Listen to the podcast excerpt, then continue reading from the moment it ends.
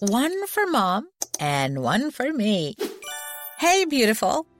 Ulta Beauty invites you to see the joy this holiday season with top gifts for everyone on your list, including you. Discover the latest holiday launches like eyeshadow palettes from Too Faced, eyeliner kits from KVD Vegan Beauty, and skincare sets from Tula. Shop in store, online, or try curbside pickup today. Ulta Beauty. The possibilities are beautiful.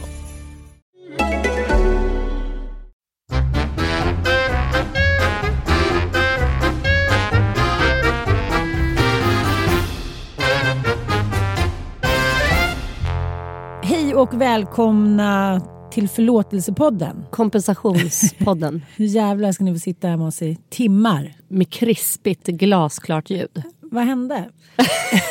jag var i Kittelfjäll och bara nåddes olika meddelanden från vår klippare Rickard. Att allt hade havererat. Ja. Nej, men det som hände kort sagt när vi två befinner oss tillsammans med olika typer av manskreerad eh, teknik. Då blir det inte bra. Nej. Nu är det ju lite pinsamt att man är liksom 42 år och har jobbat med radio, tv och eh, ja, datorer i stort sett hela sitt yrkesverksamma liv och ändå inte lyckas bemästra dem. Jättegenant tycker jag. Jag känner mig som en idiot. Men ja, vi lyckades inte spela in den här podden på ett rimligt sätt. Bara- Trots alla gears vi hade. Vi hade ju verkligen säkrat upp där. Med två olika mickar. Och iPhonens mick då, det var den som slutligen eh, slutade spela in.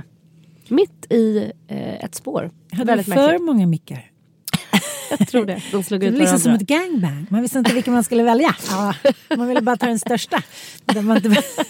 Men den var upptagen. Så, det är den alltid.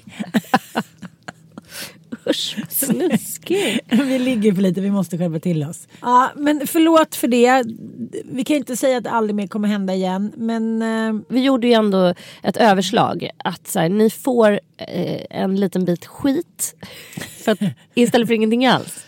Det kan ändå vara kul med lite skit ibland. precis. Ja, när man- allting annat bara går mot perfektion, perfektion, perfektion. Så kan det vara härligt med någonting som är lite slaskigt. Och där raskt kommer vi in på veckans, tycker jag, mest starka text. Ja, alltså jag vet inte ens. Vi kanske till och med kan slå på stora trumman. Säger jag, årets? Kan vi få en liten trumvirvel här Ricciardo? Ja, jag tycker nog att det kanske var en av årets viktigaste texter i all sin liksom, enkelhet. Jag tycker också att hon följde upp. Vi pratar alltså naturligtvis om Hanna Hellquists briljanta eh, krönika i DN. Med rubriken Nu prasslar jag lite här. Det var för att jag till och med har med den. Varför är alla så besatta av att ha total kontroll över kroppen? Hon har skrivit som en essä kan man säga. Där hon följer upp. Hon är ju inte numera veckokrönikör i DN utan hon går ju in och skriver de här små utsökta guldkornen som poppar upp då och då. Sist så skrev, kom hon ju ut som alkoholist och det vann hon ju också Stora journalistpriset för. Ja.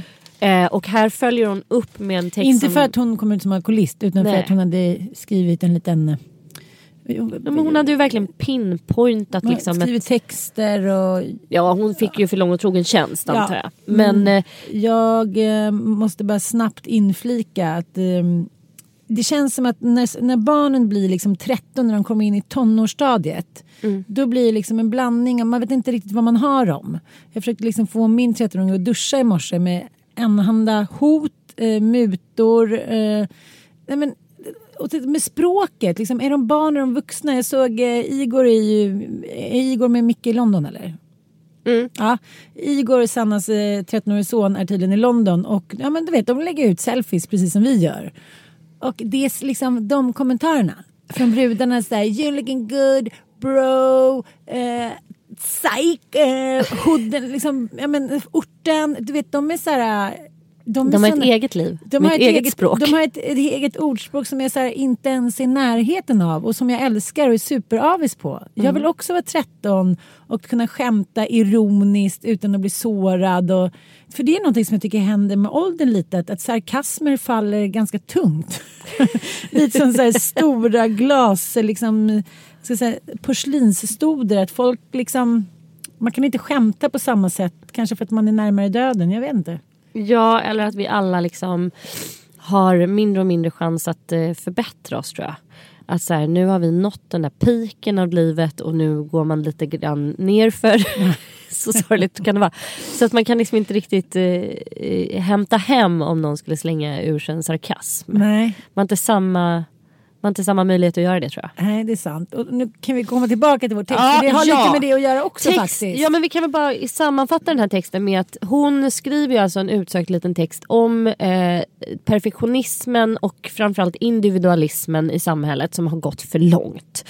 Att vi lever i en eh, tid där människor liksom Ja, men det är bara att gå ut och titta. Hon är ju så spot on target på vår samtid. Hanna Hellquist. Att liksom livet för oss då 30-plussare eller eh, från 20-plussare tycker jag handlar ju om att vara så perfekt som möjligt. Både som förälder men som människa generellt. Vi lever ju också i ett årtionde eller vi har levt, eh, jag hoppas att det kommer vända nu, i ett årtionde som har handlat om att späka och kontrollera kroppen. Den här hälsohetsen och den här idén om att det är vi själva som orsakar oss själva både ohälsa och hälsa. Att vi kan kontrollera precis allting. Eh, därför ser vi på rökare, alltså vi kan till och med inte ens acceptera att en människa sitter på en parkbänk och röker. Eh, även på en helt fri parkbänk i en park så blir rökare liksom hårt ansatta av moralister. Människor som hoppar på dem och hävdar att de Eh, förgiftar med sin eh, passiva lilla rökslinga som kommer ut. Liksom. Men det finns ju någonting mycket nedtryckt och så jävla stelt i människor idag. Liksom den här stelheten. Liksom, jag klarar inte av det och den, den blir också väldigt tydlig när jag ska krama mitt ex. Så tänker jag så här, så många gånger som vi har legat, eh, pratat, älskat, hållit i hand, varit när, liksom närmast i världen. Och sen ska han ändå krama mig som att han vore så här, en spetälsk tolvårig son. Som är så här, vad som än händer tänker jag inte krama mamma med en fas. Nej. Och då tänker jag så här, den där stelheten, vad ska den leda till? Den täpper ju bara till porer och sen blir man liksom, sen måste skiten ut någonstans och det måste bli psykisk ohälsa. Ja, och och det här hårt hållna. Jag, tänker, jag kan se exempel på det precis överallt. Jag tänker i barnuppfostran också, alla barn, alltså uppfostringsböcker. Att så här, man får under inga omständigheter bli arg eller skrika åt sina barn. Utan allting ska bemötas med den här nya metoden som kallas, vad är den kallas för? Alltså, det finns ingenting som irriterar mig mer. Mutor. det är någonting annat. Det kan du skriva en egen bok om. Det skulle faktiskt bli jättepopulärt tror jag. Mutor är helt bannlyst också i det här perfektionistsamhället. För det är socker oftast och konsumtion och det är ban- fy, Inte Malin. Bergström, hon tycker att det är bra. Ja, All, det- alla är psykologer som gammaldags. jag gillar. Men däremot så eh, handlar det ju om passivt bemötande. Att man liksom går, går in och ska aldrig spegla någons känslor utan man ska bara gå in och vara helt så här lugn och chill i alla sammanhang. Och det funkar väldigt bra med, med, med neuropsykiatriska eh, handikapp eller funktionsvariationer som man säger nowadays. vad heter, vad heter det? eh, low effective? Ja, lågaffektivt Ja. bemötande. Ja. Och det är liksom en metod ska vi ha klart för oss som inte ens är beforskad. Men det är någonting som alla pratar om nu. Åh, lågaffektivt bemötande. Och även inom djurträning, jag som håller på med hästar och hundar, så har vi nu en stor grupp människor som bara tränar sina hästar med det som, och hundar med positiv förstärkning. Vilket handlar om att ge dem gotter för att åstadkomma då önskade beteenden. Och det kan man ju då översätta till barn också. Liksom, att man ska absolut inte gränsa dem, man ska inte bli arg på dem. Man, ska, man får inte sätta gränser helt enkelt. Okej. Och eh, allting handlar ju om, om det här snävare och snävare utrymmet som vi, som vi ger till oss själva. Att få vara människor. Att så här, kontrollera oss, eh, späka kroppen, späka vårt föräldraskap, späka hela vårt... Eh, ja. Jag känner mig i och för sig som en sällsam fågel. Frifågel. ja, men där är vi också äldre. Jo, det är och sant. har det är liksom levt flera decennier och kunnat se att det här kommer ju och går. Och jag tror det kommer ju naturligtvis komma någon fet motreaktion på det här. Men, men alltså, ja, jag tycker man ser fler och fler faktiskt föräldrar i så här 20-årsåldern som faktiskt sitter i parker och röker. Vår generation, eller liksom 70-talisterna och tidiga 80-talister, de, det är ju de som är de stora så här, fetmoralisterna. Mm. Särskilt 80-talisterna Oh, ärligt gud, talat. ja, står inte ut. Det är de som, jag glömmer aldrig när mamma och jag var i just typ Tanto och hon tände en cigg. Och det är ju en lekpark som inte ens är inhägnad. Du vet den här stora Ja, ja. draken och liksom. Och fick en sån jävla utskällning av en, av en mamma som var då några år yngre än mig. Förstår inte att min son har astma. Hur kan du sitta här och röka på en parkbänk mitt bland barn? Och eh, min mamma blev också så, hon blev så skammad och så förnedrad av det där. Mm. Men hon hade ändå sinnesnärvaro, eller om det var jag, som sa herregud, om du nu har en sån astmasjuk son, varför är du bosatt mitt i centrala Stockholm där det är fullt med avgaser? Flytta det skriver Hanna Hellquist också, ja. att alla som håller på att man inte kan få röka på uteservering hit och dit. Men vi kan sitta i den här biltäta huvudstaden och moralisera. Liksom. Ja, och sitta och, i våra stadsjeepar och tycka att det är var ens rättighet för att nu har vi minsann blivit lite rika och då måste vi få köpa en bil. Eller, jag menar det är också den här extremt hårt hållna eh, klimatmaffian. Eh, ska inte raljera över om jag tycker att deras sak är självklart god och eh, den måste till. Men hur fan sjukt är det inte att man går in på ett ICA och så ska man då straffbeskattas för att man köper en plastpåse och lägger sina varor i som för övrigt allihopa är förpackade i plast. Tomater som ligger i plastbyttar med plasthölje. Allt är ju liksom i plast. Så de stora företagen som levererar vår mat de behöver inte liksom förhålla sig till den här plastbantningen. Jag tänkte på det igår. Jag tänkte så här, då får vi gå tillbaka till liksom 1940-talet när allting ligger bara i korgar. Ja, och, och men framförallt så är det så här, Återigen så är det bara individen som ska hållas ansvarig för den här, det här plastberget. Inte de stora företagen, inte kollektivet. Utan det är individen som ska hålla på med det här plastbantandet. Det, det, ja. Läs den här krönikan. Jag tänkte att jag skulle bara eh, läsa lite som också pinpointar det väldigt, väldigt tydliga klassföraktet som jag tycker har blivit liksom eh, skenande. Mm. Bara, jag tror kanske att det handlar om att det är så jävla många människor som har det så gott ställt. Att det är så få människor som äger så mycket av stålarna. Och mm. det gäller ju även i Stockholm. Liksom. Och jag pratade om det med eh, min eh, man. För jag tänker så här, nästan alla vi umgås med är så otroligt vältränade. Mm. Alltså jag tänkte på, jag var på min kompis Jennys 50-årsfest häromdagen. Och liksom, jag försökte söka lite bara. Efter någon som inte var mellan 45 och 50 och såg ut som en liksom tonåring i kroppen. Och det var väl jag och kanske en till då som liksom föll lite under den här liksom linjalen. Men resten var liksom som att ingenting har hänt sen de var tonåringar. De är så vältränade och de är så fräscha och de har så vita tänder och de är så jävla trevliga och de kan dricka 40 glas vin och ändå vara liksom superfräscha. Och jag bara tänkte så här, gud, det här måste ju vara någonting, något liksom, att man kan göra, inte vet jag, sättla hjärnan och kroppen på att man har sån kontroll över allting. För jag tänker så här, men vissa människor som ja, men gemensamma vänner till dig och mig, de har ju också vägt lika mycket som de var 14. Mm. Och då förstår jag att man vet exakt, om jag tar en morot då är det 13 kalorier och hit och dit. Och du och jag har ju inte varit några kaloriräknare i vårt liv. Vi är väldigt efter när det gäller just den här späkningskulturen. För att vi kanske ändå tänker så här, livet är kort. Det kanske är kortare än vad man tror och då var det jävligt dumt att dö hungrig. Mm. Mm och olycklig.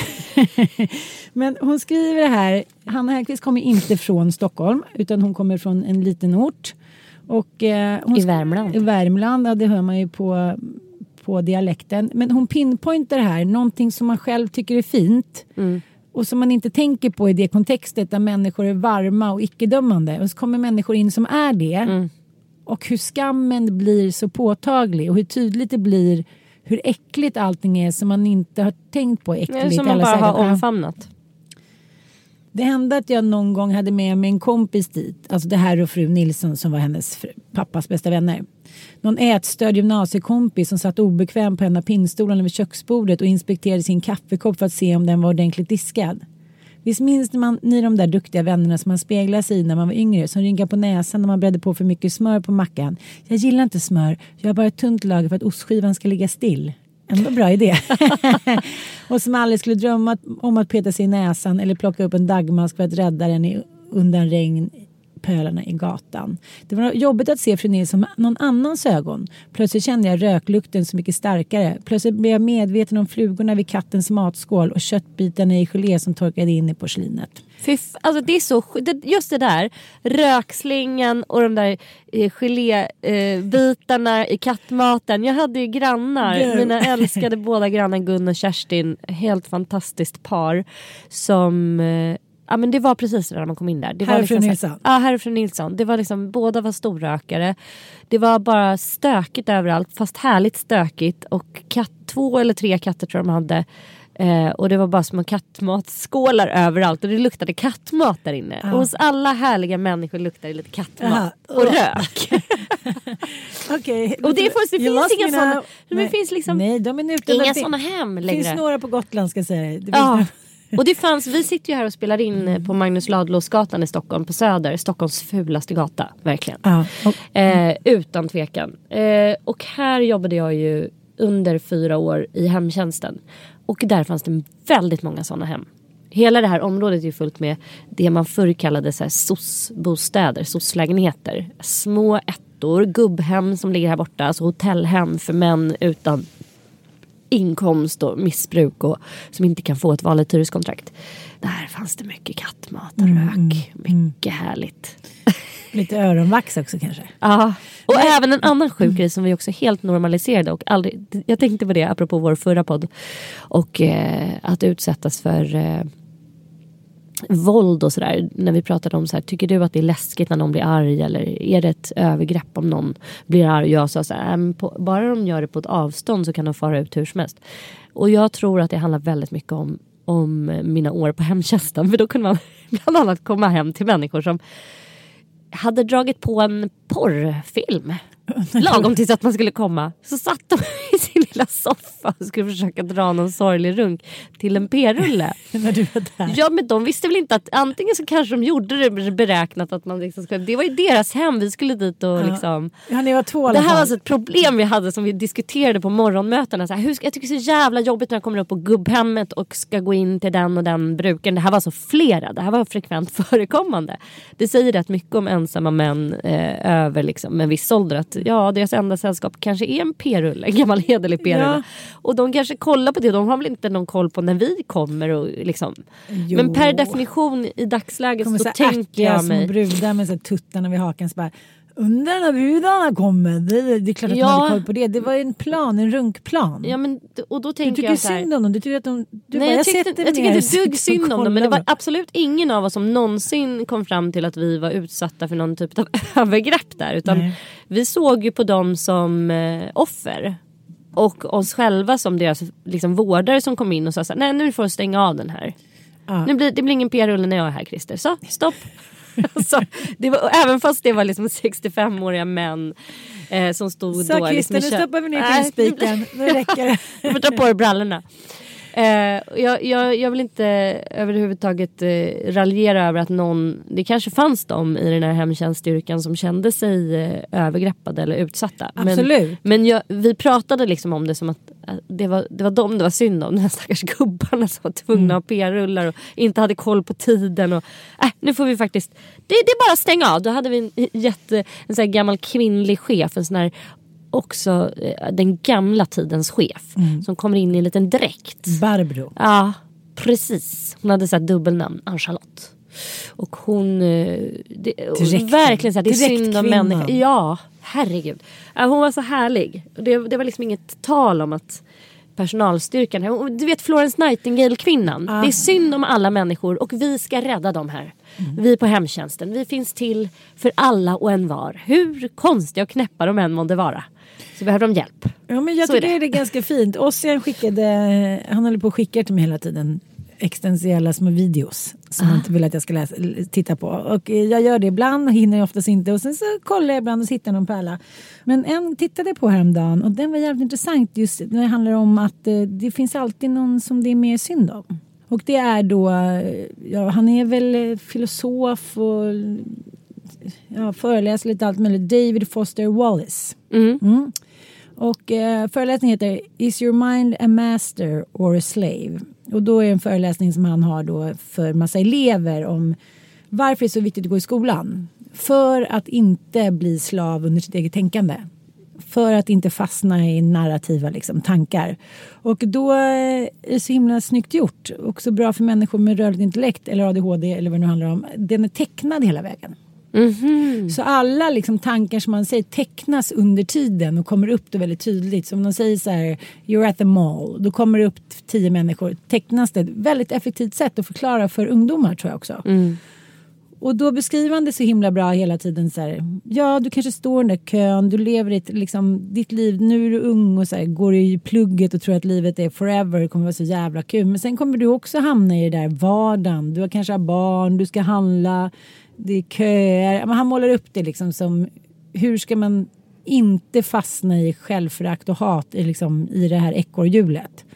Och då säger han så himla fint, liksom. han återkommer till det där. Men om du istället tittar på den där kvinnan som kanske sitter där bakom kassan och är så här uh, otrevlig. Då kanske hon precis har varit hos sin man som har cancer och är döende. Alltså han målar upp det väldigt metaforiskt i vackra bilder.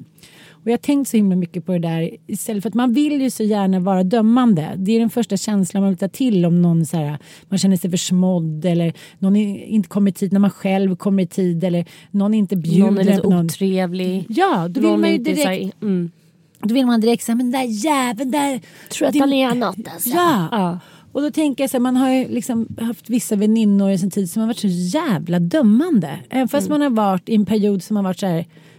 Jag tycker man, att jag borde få en liten medalj, medalj att jag ens sitter här på krogen med dig och tar det här glaset vin säger så här. Det här är min tid, det här är mina gränser. Och jag förstår att man kan vara så. Men samtidigt så är det så här. Men ta och gå en mil i mina skor. Vissa människor har det jävligt bra upplagt för sig. Och det kanske handlar om liksom smartness, att de har valt en bättre man eller en bättre karriär eller inte haft någon i familjen som har blivit sjuk. Alltså det handlar om både flyt och liksom val i livet, det fattar jag också. Men eh, Men väldigt, väldigt mycket eh, för att återanknyta till Hanna Hellquists krönika. Vi vill ju tro, och det där dömandet handlar väldigt mycket om inställningen att man väljer sitt liv. Ah, du kunde ha valt annorlunda. Ja. Du, hade kunnat, du hade inte behövt ha det så här jobbigt. Varför har du valt att ha fem Mm, barn varför då? gick du inte varför, bara? Mm. Ja, och varför gjorde du inte slut då? Man kan faktiskt skilja sig och så vidare. Men ju äldre jag blir desto mer börjar jag inse att det är verkligen slumpen som styr. Jävligt alltså mycket, alltså. jävligt mycket. Och eh, vi har väldigt lite som vi kan agera på eller styra själva. Eh, och framförallt om man vill vara en empatisk människa. Om man bara går runt och ska välja grejer utifrån sitt eget bästa. Vem fan blir man då? Alltså, en psykopat skulle jag vilja säga. Ja, men jag tänker på en rolig grej som jag hörde på morgonpasset. Du vet Samir Badran. Ja. Han eh, har ju mått dåligt och liksom varit lite deppig och sådär. Mm, Och eh, nu eh, i Talang här så friade han till sin flickvän. Wow. Ja, och då raljerade de lite över det då i direktsändning. Så här, Vem fan vill fria i direktsändning? Som att man skulle ha någon val och säga nej. I och för sig sant. Men också så här, han, hur gammal är han? 23 och hon är väl 22, de har varit tillsammans med några månader. Och man säger, okej, då ville han fria. Då tyckte han att nu var det läge att fria. Men så sa de så här, men, men influencers år är ju som lite som kattår. Ett år är ju sju år. Att sen kanske liksom det är över. Så man måste hela tiden fylla influencerlivet med någonting. Och det låg någonting i det tycker jag. Ja. Men, Han fick ju mycket nya följare, väldigt mycket Precis, nya liksom, målgrupper Men to reach out Då vill man direkt vara så här, vadå, liksom han är 23, så töntigt. Men så tänkte jag så här, fan vad härligt. Han bara kände, han, han, he went with the flow. Och det som vi har pratat om innan så här, men gör det då om du känner för det. Fria, åk iväg, gör det som faller in. Inte faller in, sen, sen får du ett jävla ansvar när du har kids. Och det tänker jag också idag när jag läser den, den här dirigenten, jag ska inte säga det med förakt, men, men jag är nu jävligt trött på såna här rubriker. Förlåt att det prasslar här nu, men jag måste bara, jag blev upprörd. Ja, men alla människor som hela tiden ska säga att man ska följa sin inre röst och man ska inte bry sig och man ska göra precis som man vill. Ja, nu är det då, vad heter han här nu? Fredrik Österling, tonsättaren och konserthuschefen eh, som inte är rädd för att sticka ut hakan då. Ja, eh, och då är han eh, konserthuschef i Helsingborg och har skrivit då en, eh, en liten miniopera om Svenska Akademins kris. Det tycker jag är skitkul, det är Ja. ingenting med det. Det, men rubriken är då som han återkommer till. Det är viktigare att göra det man tror på än, än att anpassa sig. Och då känner jag lite också tillbaka till slumpen. Okej, om allting går som en räkmacka och man har så här, precis som du säger, man lever något medelklassliv eller liksom har massa stålar. Ja, men då kan man göra ett fuck off-finger åt allting. Åt de som klankar på en, åt de som tycker... Men man kan inte det i det vanliga livet. Man måste rätta in sig i ledet nio dagar av tio. Sen kan man göra en liten utflykt på några timmar. Men, men eh, bara, man kan inte intala unga människor att man kan göra vad fan man vill och ändå liksom leva ett liv som är, vad måste jag säga, moraliskt.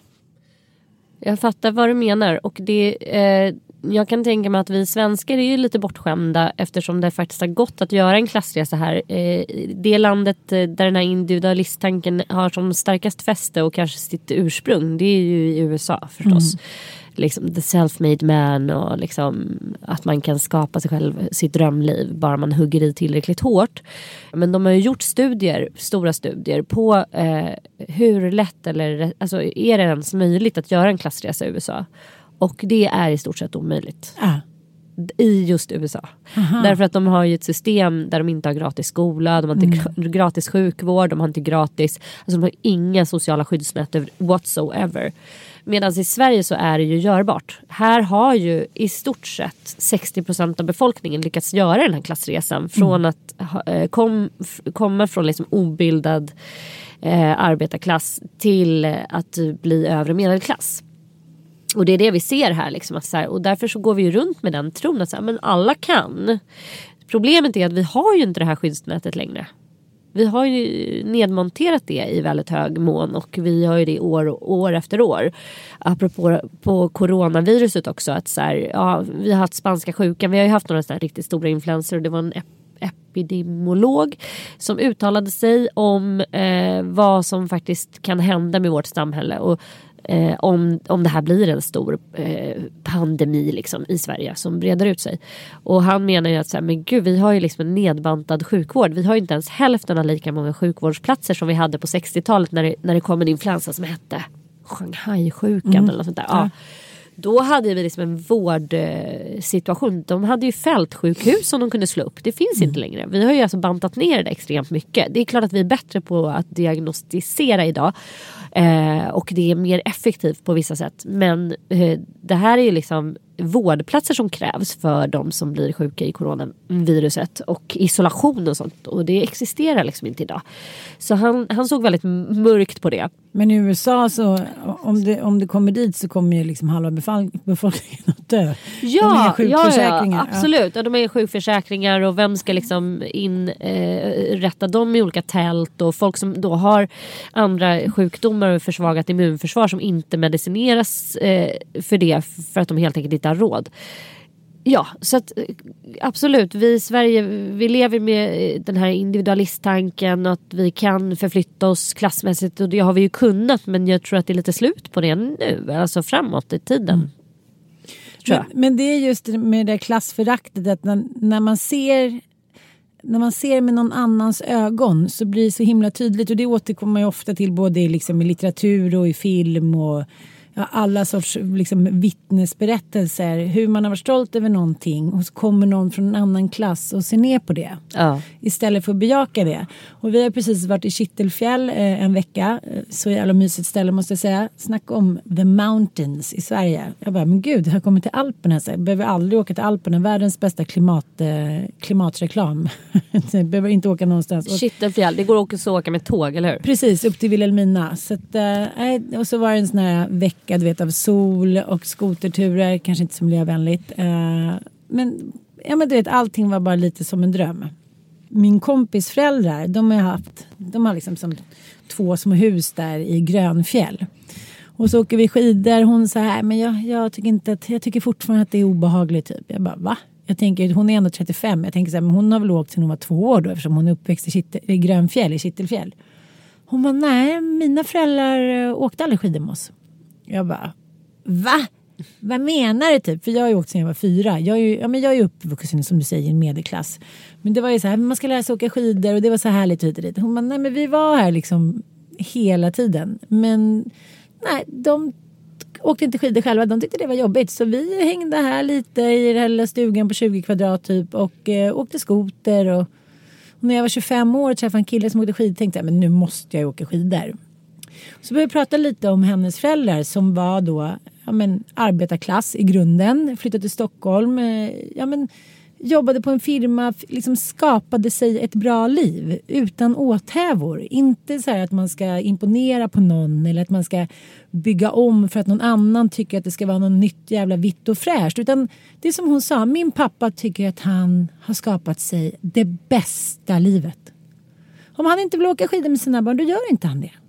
Om han vill sitta hemma och liksom fisa och kolla på Sportnytt hela dagarna, då gör han det. Han tycker att han har världens bästa liv. Och jag måste säga att den tjejen, min kompis eh, Maria, hon har ett av de liksom bästa självförtroendena och självkänslorna jag eh, har stött på. För att hon håller inte på och analyserar skit. Utan hon är så här, nej men då skapar väl jag mitt eget bästa liv utifrån vad jag har. Mycket... Inte för någon annans skull. Nej. Inte för att någon annan ska bli imponerad. Precis. Eller är- bekräfta henne för att hon har gjort rätt val. Nej, och vi började prata som att gå i terapi hit och dit. Och eh, hon var så här, nej jag vet inte. Eh, jag har aldrig gjort det och jag, kanske borde man göra det. Och då sa hennes snubbe så här, det stressar mig att hon inte har några issues, att hon inte har liksom, några skelett. Och då börjar jag tänka på det, när du och jag har liksom, ja, men, researchat om kvinnor och liksom, historien som vi båda älskar. Så blir det jävligt tydligt att det ändå är bönderna och arbetarna som på ett sätt har kommit lättast undan när det gäller den psykiska ohälsan. För det har inte funnits så jävla mycket tid att tänka. Man har gått upp, man har liksom fått mat för dagen sen har det varit lite högtider som har varit väldigt viktiga. Midsommar, jul, menar, påsk, allt vad det varit, Maria bebådelsedag. Och då har man festat, slagit sig en sväng om. Man har ja, tydligen legat rätt mycket med varandra, kommit mycket ungar. Det har liksom inte varit så mycket omkring sig. Man har inte hunnit bry sig så mycket om vad andra tycker. Du vet, jag kommer ihåg min, e- eller kommer ihåg, det är bara tre dagar sedan. Men att, stort. Tack älskling. Att det var så här, vadå? Varför? Det är väl liksom föräldrarnas skyldighet typ att säga att, att man ska lära sig åka skidor i dagens samhälle så man ska kunna vara med och åka till liksom, eh, Alperna, Värpan, Härpan och Hittan och Vittan för 25 papp liksom. Nej, det är ingen så jävla skyldighet att kunna åka skidor när de är fyra fem år. Även om det är härligt och en frihetskänsla. Nej, och barn ska inte behöva då bli mobbade eller liksom utfrysta för att de inte kan följa med till Verbier. Ja, men jag, var, så, polare. men jag, liksom, jag ville fortsätta liksom, krampa kring det. Men vad, varför körde de inte bara till backen då? Men de ville inte, de kände inte för det, de orkade inte, de var lite slöa. Det var skönt att vara hemma liksom. Och ingenting var omgjort i de där stugorna sen liksom 1833 och det var väldigt viktigt att det inte skulle göras om. Man bara, finns det några kaffekoppar? Nej men det var liksom bara som det alltid hade varit. Och det var lite som att göra en så historisk resa i sitt eget liv. Hur det själv såg ut när man var liten i sin egen fjällstula. Men själv hade man gjort om sex gånger. Men det var liksom precis som det alltid hade varit. Ändå härligt. Ja men ändå härligt. Och, och jag tror det handlar om det där. Om man inte har så jävla intellektuell analys på allting. Så kanske man tycker att ens liv är det bästa livet. Ja men det är väl också det att Tror du inte att om man får den där det är väl en fostransfråga också tror jag. Har man föräldrar som jobbar in det tänket i en. Att liksom det här är gott nog. Det är gott nog. Och eh, försöker få barn att känna, alltså att kunna, klara av att stå emot hela. För att liksom hela kapitalismens grundidé bygger ju på att vi ska förbättra saker hela tiden. Så att vi ska köpa olika, både, både koncept men framförallt prylar. Att vi ska konsumera massa saker för att förbättra oss. Den här förbättringstanken. Eh, både när det gäller ens egna kropp, men kläder, hus, hem, att vi ska hålla på och flytta. Jag tänkte på en grej också att så här, det är ganska sjukt eh, hur vi flyttar. Jag vet inte hur jag kommer att tänka på det men jag tror att det här, jag återkommer ju ofta till liksom platser för vårt liv och eh, framförallt min fädernes gård, alltså mammas mormors eh, gård uppe i Jämtland. Att det är en sån där plats för vår släkt liksom. Att de faktiskt byggde ett fucking hus av eget timmer. Det är klart att man inte bara säger nej men nu säljer jag det. och så flyttar jag. Vi lever ju också en konsumtionstänk kring vårt boende och att det är ganska det finns ju inga andra djurslag som håller på och flyttar in i varandras jävla bon. Nej. Eller någon typ av parasit kanske då. Men så här övertar. I alla fall eh, olika arter kan ju hoppa in i varandras bon. Men liksom inte så här. Du och jag, eh, vi svanar emellan. Vi byter bon nu. För att jag vill ha liksom ditt läge. Jag vill ha ett bättre läge där i vassen. Men vi håller ju på med Jag det bjuder hela tiden. hundratusen fiskar. så får jag ditt snygga bo som ligger på västkusten och inte här uppe vid någon sunkig liten sjö. Men det håller vi på med. Alltså så att ta oss uppåt på något sätt i bostadskarriären. Medan min farmor och farfar de byggde sitt hus, ja, hur gamla var de när de var 30? De hade bott i någon liten etta här på Lundagatan på Söder och så fick de köpa en tomt. Så här, egna hems, socialdemokratins liksom, tanke att alla skulle ha råd att köpa en egen tomt och bygga sitt eget hus. Så det var ju snorbilligt förstås, eh, den här lilla tomtbiten. Och sen så byggde de ett sånt där eh, ja, byggsatshus liksom. Där bodde ju de hela livet. Mm. Det var ju inte tal om att de skulle flytta någonstans. Nej. Det var så här, vi har byggt vårt bo, här stannar vi tills vi dör. Mm. Och så var det för far, min mormor och morfar också. Eh, och nu lever vi i en tid tvärtom där det ska flyttas. Du känner igen det där Den här podden är sponsrad av Mathem. Och, eh, nu måste jag bekänna en grej. Jaha. Jag eh, har eh, lyckats, ja, men jag är en idiot på teknik och eh, lyckades på något sjukt sätt logga ut från mitt konto och kunde då inte handla på Mathem. Var tvungen att uppsöka en riktig affär förra helgen. Nej! Psykhjälp, psykhjälp, elchocker. alltså på riktigt. Jag var inne på ICA med alla fyra barnen. Mm. Och nu har jag bara ett litet barn att skylla på som kan lägga sig i en hög och skrika med en overall och vara tokig och vill ha godis och sådär.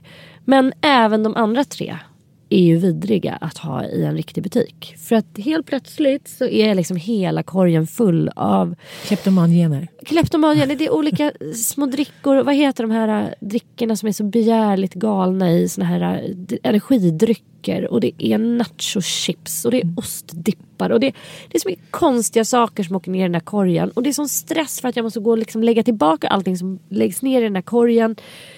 Armageddon helt enkelt. Det är en sån tidskrävande, energikrävande insats att göra som jag liksom inte har reflekterat över förrän det blir ett faktum. För att jag har inte handlat på ett halvår. Jag har inte varit inne i en ICA-butik på ett halvår. Och jag, nu kan jag verkligen se vilken tidstjuv det är. Och vilken enorm jävla energitjuv det är. Och hur mitt liv är ett helt annat sen jag börjat handla på nätet. Jag vet. Så du vill säga att Mathem är din mindfulness? Ja, Mathem är definitivt min mindfulness. Det får mig att bli planerad, strukturerad och eh, helt enkelt kunna erbjuda goda grejer mm. till mig själv och hela familjen. Alltid. Och det som är underbara nu när jag har vegomånad, 34 days of challenge. Oh my god. Uh, det är att det finns hela tiden en möjlighet för mig att gå in och komplettera.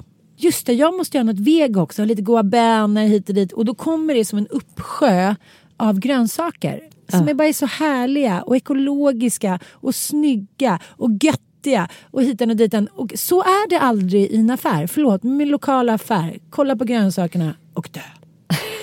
Så vi vill bara tipsa om, om du vill förändra ditt liv och bli en struckad mindfulness-människa så gå in på mathem.se också med den lilla koden morsa så får ni 100 kronor rabatt på allting över 700 kronor. Morsa 100.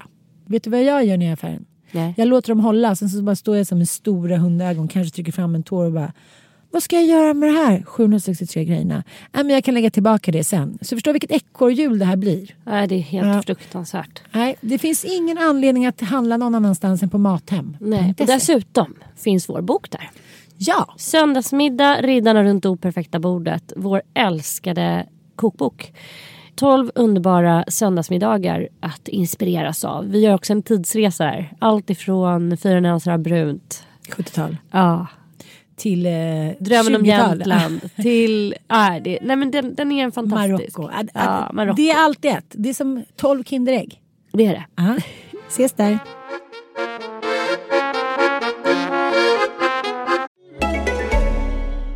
You look tired. I take it the caffeine toothpaste and adrenaline face serum aren't working? Well, maybe you should ask Santa for a Nectar mattress this year.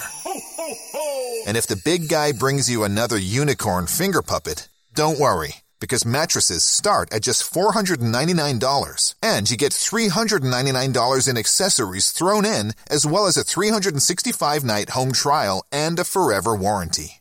Go to NectarSleep.com today.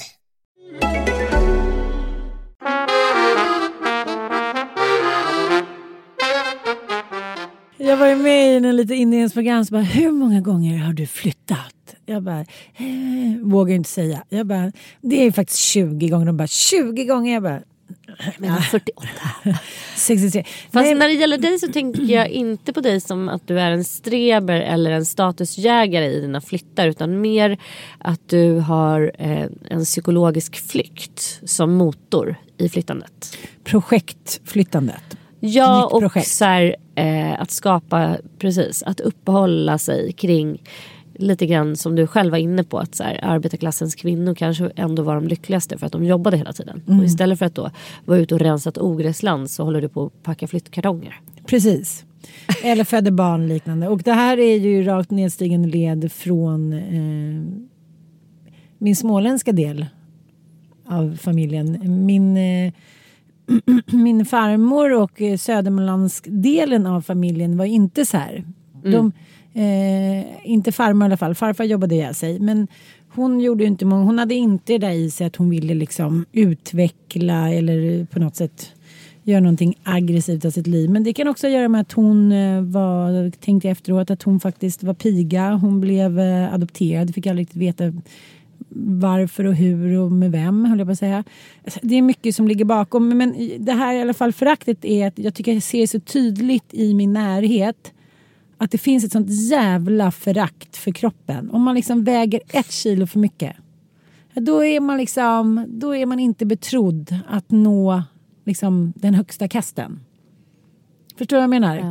Ja. Att det är så, jag tycker att de, de som liksom har allra bäst i, jag vill inte säga umgängeskretsen men det kan ju vara periferi umgängeskrets. Det är ju de som också är så här lever asketiskt men med fest. Alkohol kommer det alltid drickas och ciggar kommer rökas men det är just det här att man måste vara nästintill anorektisk smal. Men, ja, jag känner absolut inte igen det här. Jag vet inte om det är en Det är bara för att du generationsfråga. umgås med mig. Du är min enda vän Ah. Nej men jag tror att det kanske har att göra med att du är lite äldre än mig och att folk kanske börjar få så panik också på ett annat sätt. Att man Nej, ska, så det, här, de, nej, de är har inte... alltid varit så här. Ja, det, är, det är också både, nej jag tycker det. Mattias kompisar de är yngre än vad du är. Jaha, så just det. Och då, Men är man så, då, då lever man liksom eh, enligt periodisk fasta. Eh, måndag till fredag, inget godis, inget bröd och så unnar man sig på helgerna. Liksom. Så att man har kontroll över livet. Och det är väl det som allting handlar om. Att röka eller att liksom ha någon eh, skål med kattmat hemma. Det kanske inte luktar så liksom perfekt. Man kanske har några kilos övervikt, man kanske har någon fläck på tröjan. Då, är det någonting, då blir det galenskap. Då har inte den här människan kontroll över sitt liv längre. Då är det läskigt. Och det blev också väldigt tydligt när vi var i Kittelfjäll att eh, Maria är ju då en generation under mig och hon var väldigt, var väldigt viktig. Helt plötsligt, nu ska vi åka hem. Nu ska vi åka hem från middagen för nu ska Morris sova. Och jag var så här, jaha. Ja men jag sitter ju här och dricker vin. Ja men lite alla 70-talsmorsan liksom. Att generationer under att det är deras sätt att liksom eh, jag vet inte, bibehålla liksom kontrollen på något sätt. Att, att man, man, man håller allting inom sitt spann där man vet att det funkar. Liksom. kanske handlar om ork också. Att vi är liksom kanske uppväxta på ett sätt att äsch, det är inte så mycket mät. Jag har aldrig hört min mamma klaga på att hon jobbade för mycket eller att någonting var jobbigt. Det sa Maria till mig, ingenting är jobbigt för dig än. Jag, bara, men jag, är inte liksom, jag vet inte, jag har inte i kroppen, man kör väl på bara. Fast jag vet inte, jag tror också att det, det är väl självklart en så personlighetsfråga.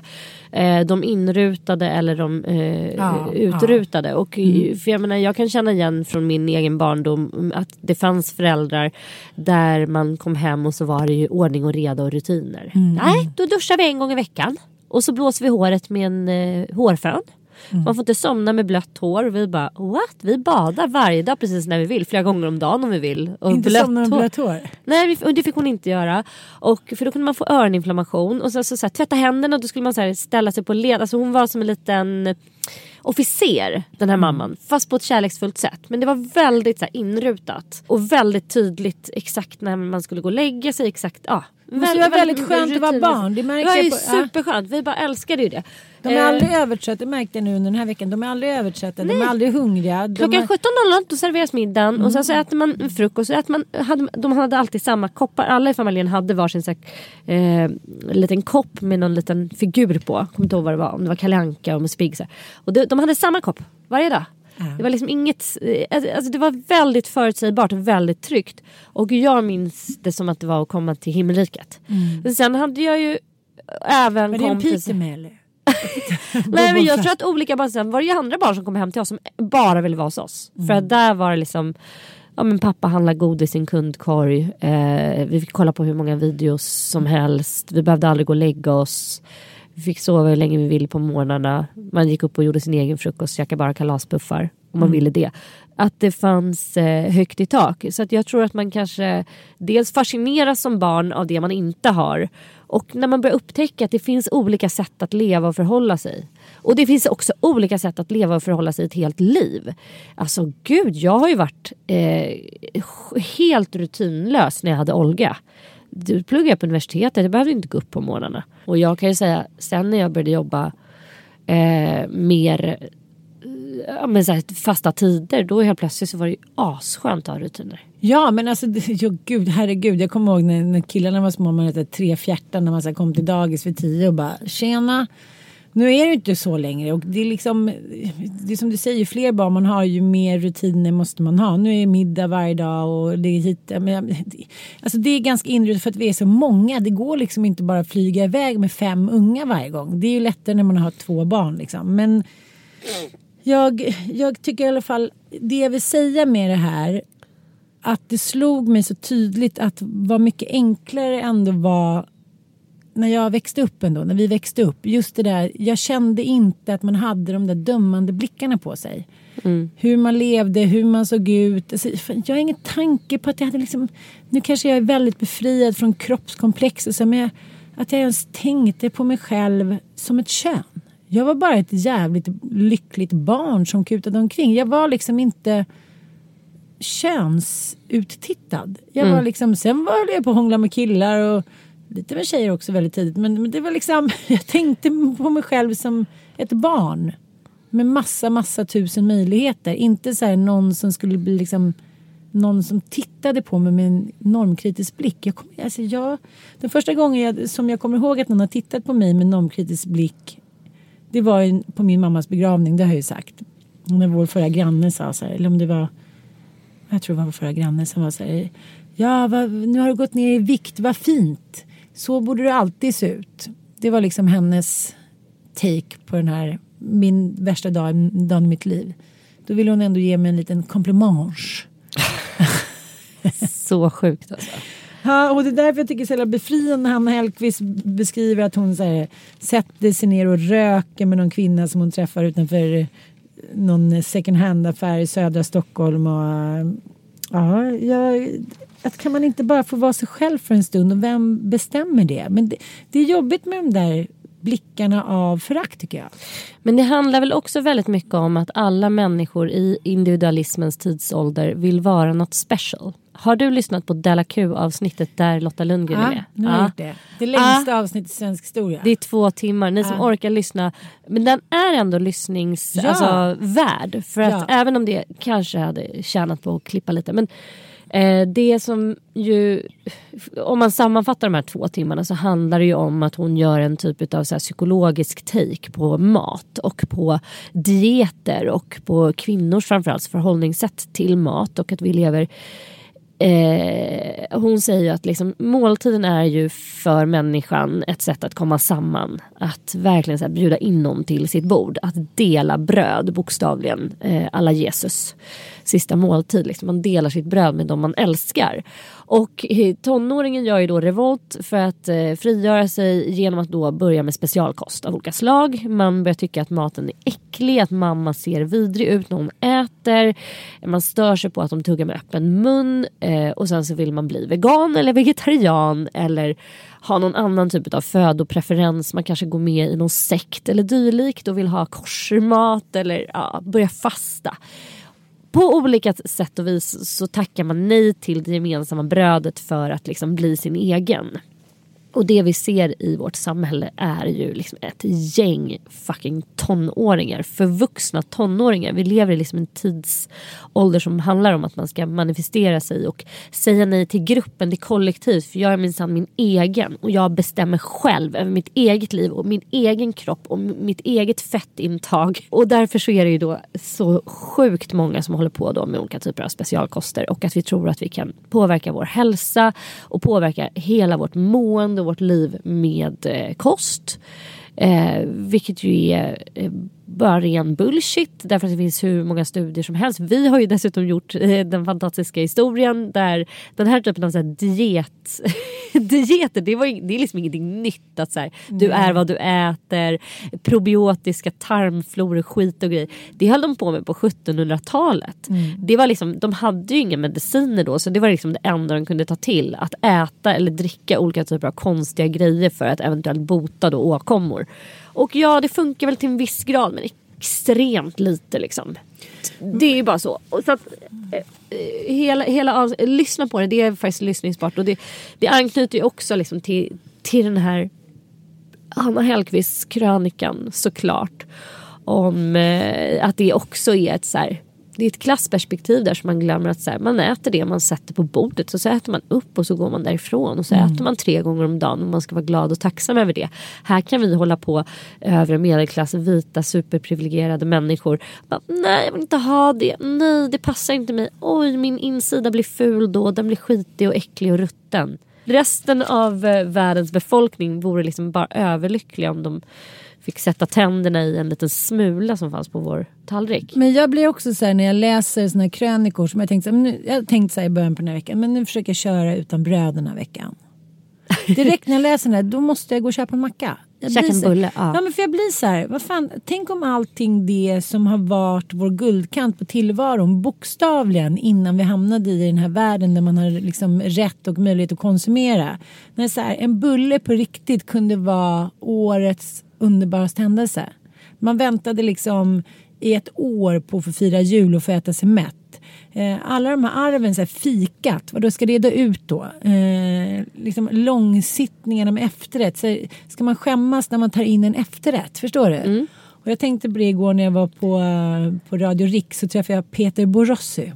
Den gamla radioräven som hade blivit jättesmal. Och jag tänkte gud nu har han blivit sjuk och så här men jag vill inte säga någonting. Och så kollade jag på hans lilla matlåda som var fem små vegetariska köttbullar, en liten tomat och massa ketchup hur vi ändå så här, okej, okay, och han berättade länge då han hade levt vegetariskt och han mådde så mycket bättre. Han längtade inte efter kött och hit och dit. Och så vill jag bara säga så här, men varför har du ett kilo socker vad gör, på dig? vad gör ketchup och, och, och då tänkte jag, jag längtar inte efter kött och då tänkte jag så här, fan, jag längtar alltid efter kött en fet köttbit eller köttfärs och spagetti, nachos. Alltså det kommer aldrig försvinna ur mig. Sen måste man ändå ta sitt ansvar för klimatet. Men så här, låtsas som att man inte skulle så här, äta pizza. Fast och måste man det? Det är också det här klimatet, återigen att det ska så här, läggas på individen. Att, jag tänkte att det var så ointressant att sitta och lyssna på honom om det här. Och så kände jag så här, gud nu har jag blivit så pass påverkad av det här att det ska vara så som det ska vara. Att jag så här, varför sa jag inte bara så här? För fan, det där ser så jävla tråkigt ut så att jag skulle liksom inte äta om jag så fick 70 000 spänn. Istället skulle jag spela med och ge honom rätt. Ja, igår när vi åkte hem från Kittelfjäll då tog jag också vegetariska köttbullar och hit och dit. Som att så här, jag gjorde någonting för världsfreden om att ta de där tre jätteäckliga köttbullarna på rasta. Och så tänker jag på min kompis som så här, begravdes för två veckor sedan, 47 år gammal efter en lång tids sjukdom. Så tänkte jag så här, undrar om hon satt där i sjukhussängen, eller min mamma och tänkte så här, fan att jag, jag borde ha käkat lite mer vegetariska köttbullar. Jag tror inte det. Jag tror inte jag heller. Nej. Och jag, jag, tror inte heller att vi ska hamna i någon köns liksom, pajkastning. För jag tänker mycket som kvinnan faktiskt har späkt sig genom århundradena har vi gjort av egen jävla vilja. Det har inte varit männens fel. Jag tänker på liksom allt från korsetten till eh, höga klackarna. Så ja, det är inte bara männen som har tvingat i oss det här. Vi har även haft korsetten för att vi tyckte att det var snyggt och för att man fick en snygg silhuett. Varför skulle eh, liksom, korsetten annars komma tillbaka med Kim Kardashian och, och alla från liksom Madonna? Vi har också alltid velat vara snygga precis som männen alltid har velat ha störst kuk. Alltså, ja, både bokstavligen och metaforiskt. Liksom. Att, här, det är ett evigt jämförande. Man försöker liksom gå in och gå ut i den där bubblan och förhålla sig sane på något sätt. Och eh, ett, en stor grej för mig som jag, jag känner mig så här, jag bara I am the master of, of wisdom. När jag sa till Olga Horse whispers. The horse whispers as well but a master of wisdom also for kids. För att jag brukar säga till mina barn så här, nej men gud. Eh, det absolut mest puckade man kan göra det är att välja en stilmässig förebild som ligger väldigt långt ifrån ens eget utseende. Som att jag skulle ha liksom en så här, tre meter lång eh, typ Naomi Campbell som stilförebild. Det är väldigt omöjligt att åstadkomma hennes look för mig. Eftersom jag ett, inte är två meter lång, två, väger ungefär dubbelt så mycket och inte är svart. Det är jättekorkat. Eh, Så vem valde du då? men då är det bättre att liksom välja någon lite, gärna någon lite kurvig person. Shakira eller eh, man får ta någon lite. Och, och det är det som, Shakira du har lite lika. Ah, vi är lite lika. eh, det finns också, alltså nu finns det ju ändå liksom extrem vidd på stilmässiga förebilder. Ja. Du har liksom Kim Kardashian-looken var ju helt, fanns ju inte på vår tid. Det var ju bara Kate Moss som gällde och liksom möjligtvis Cindy Crawford liksom lite kurvigare. Men det var ändå supermodellerna som regerade och en och annan skådespelerska och aktris liksom som var pinsmal. Men nu finns det ju i alla fall en lite större bre- bredd. Plus att vi har liksom kroppsaktivisterna. Vi har också de här jätte Ashley Graham, stor modell. Har du sett Ashley Graham? Ja, jag vet, jag vet. Ja. Ja, som har nu prytt eh, Vogues och hon går i visningar liksom, för de stora hu- modehusen och så.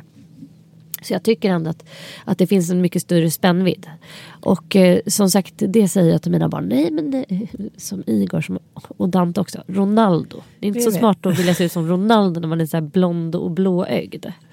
Ja, Han vill ju färga håret av bruna linser ett tag. Nej. Jo. Ja, det- fast älskling, ta här. Lite svensk kanske hockeyspelare eller någonting. Och eh, samma sak för Olga. Och en Magnus annan väldigt Hedberg. smart. Ja, men jag tycker det är mycket bättre om man är tonåren och inte har så mycket pengar. Då är det väl inte jättebra heller att ha så här, Kim Kardashian eller någon så här, som håller på och bara flexar Gucci och Fendi väskor och grejer. Utan då är det bättre att ha den här, vad heter hon? Billie Eilish eller någon sån här lite indie-poppare som går runt med eh, olika typer av sopsäckar på sig och färgar håret för två kronor och en fimp. Och, alltså, ah, lite så. Och det, det måste jag säga att mina barn de har uppskattat när jag har vidgat liksom. Vi, Det är Ja. bättre, det är smartare. Men det är bra för jag pratade ju med eh, Cissi Blankes om det där på Mammagalan. Mm. Och då sa hon, ja ah, men då började vi prata lite om mina stilförebilder. Och, men lite så här att jag gillade den stilen som var på 80-talet, Madonna. Du är ju väldigt mycket Goldie Hawn för Ja. mig. En sån här blond 80-talspingla. Så här härlig, en glad eh, Goldie Hawn. Du är det för mig. Ja, men då sa hon i alla fall att, att hennes stilförebild var någon blandning av hon i våra värsta år, eh, Peg Bundy. Ja, Man går upp och sätter på sig något som verkar lite skönt. Det kan vara en liten raffset, det kan vara något annat. Men i slutändan så ser det ändå piffigt ut. Ja. Och det tänker jag att min mamma var så jävla bra på. Hon var ju liksom halvsnål småländsk. Hon var inte- absolut inte snål men hon var ekonomisk. Alltså, Jag vet inte vad hon var. Hon var bara koka soppa på en spik. Om hon såg en kavaj som hade kostat 5000 och kostat 1000 då sket hon i om det var X-large. Ja. För hon hade liksom den modellkroppen och den, den looksen. Så att hon kunde liksom, vi, vi kunde upp det lite, gjorde lite miniomtag. och sen en litet skärp i midjan och snörde åt. Ja, sen mycket viktigt med håret och det där och så där. Och så såg hon ändå ut som one million dollar. Ja. Och eh, så då måste jag ändå säga att, att då kan inte min stil vara en, en, en blandning av Madonna, Goldie Hawn, Peg Bundy och min mamma. Ja. Och mina söners avlagda tröja. jag träffade av en slump också, ganska roligt. Jag hade precis varit och köpt tidningen för den här krönikan och träffade då Hanna Hellquist i vår lokala ICA-butik. Vi bor ju väldigt nära varandra. Och hon hade varit moderator på bokreleasen av, eh, om Josefin Nilsson. Josas bok. Precis. Och det kan väl vara våran challenge. Hörrni, Ja. vi börjar med eh, en challenge varje vecka, inte din morsa. Och eh, vi vill bara göra grejer i, som är egogrejer utan eh, barn inblandade tänker jag. Och eh, då läser vi Josas bok. Mm. Vi, uh, usch, den kommer bli jobbig att läsa tycker jag.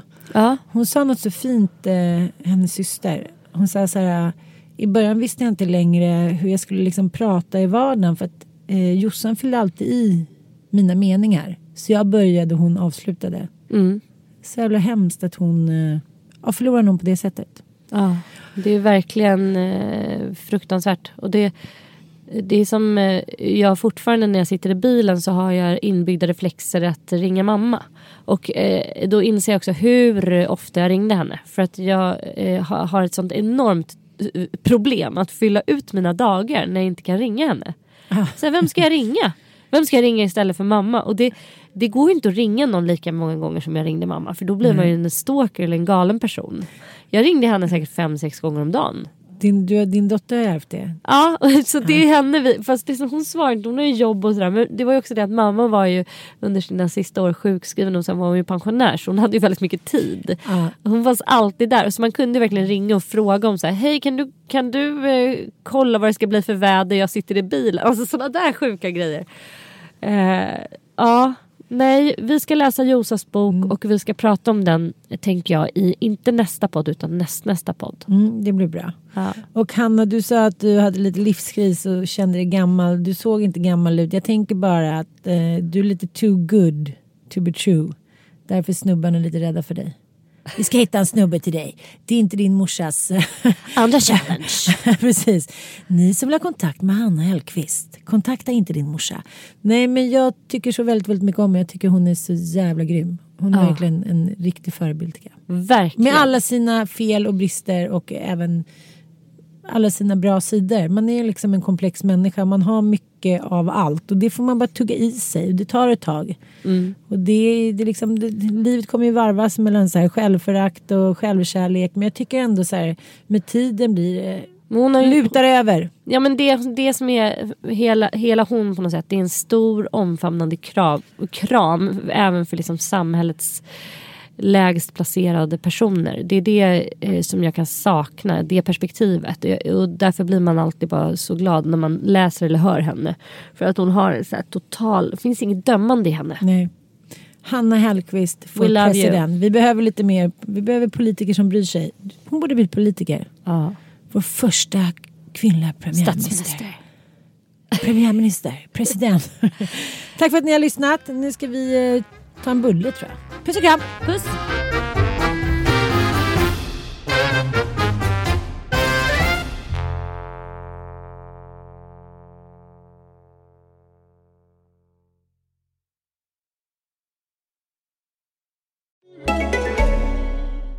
One for mom and one for me.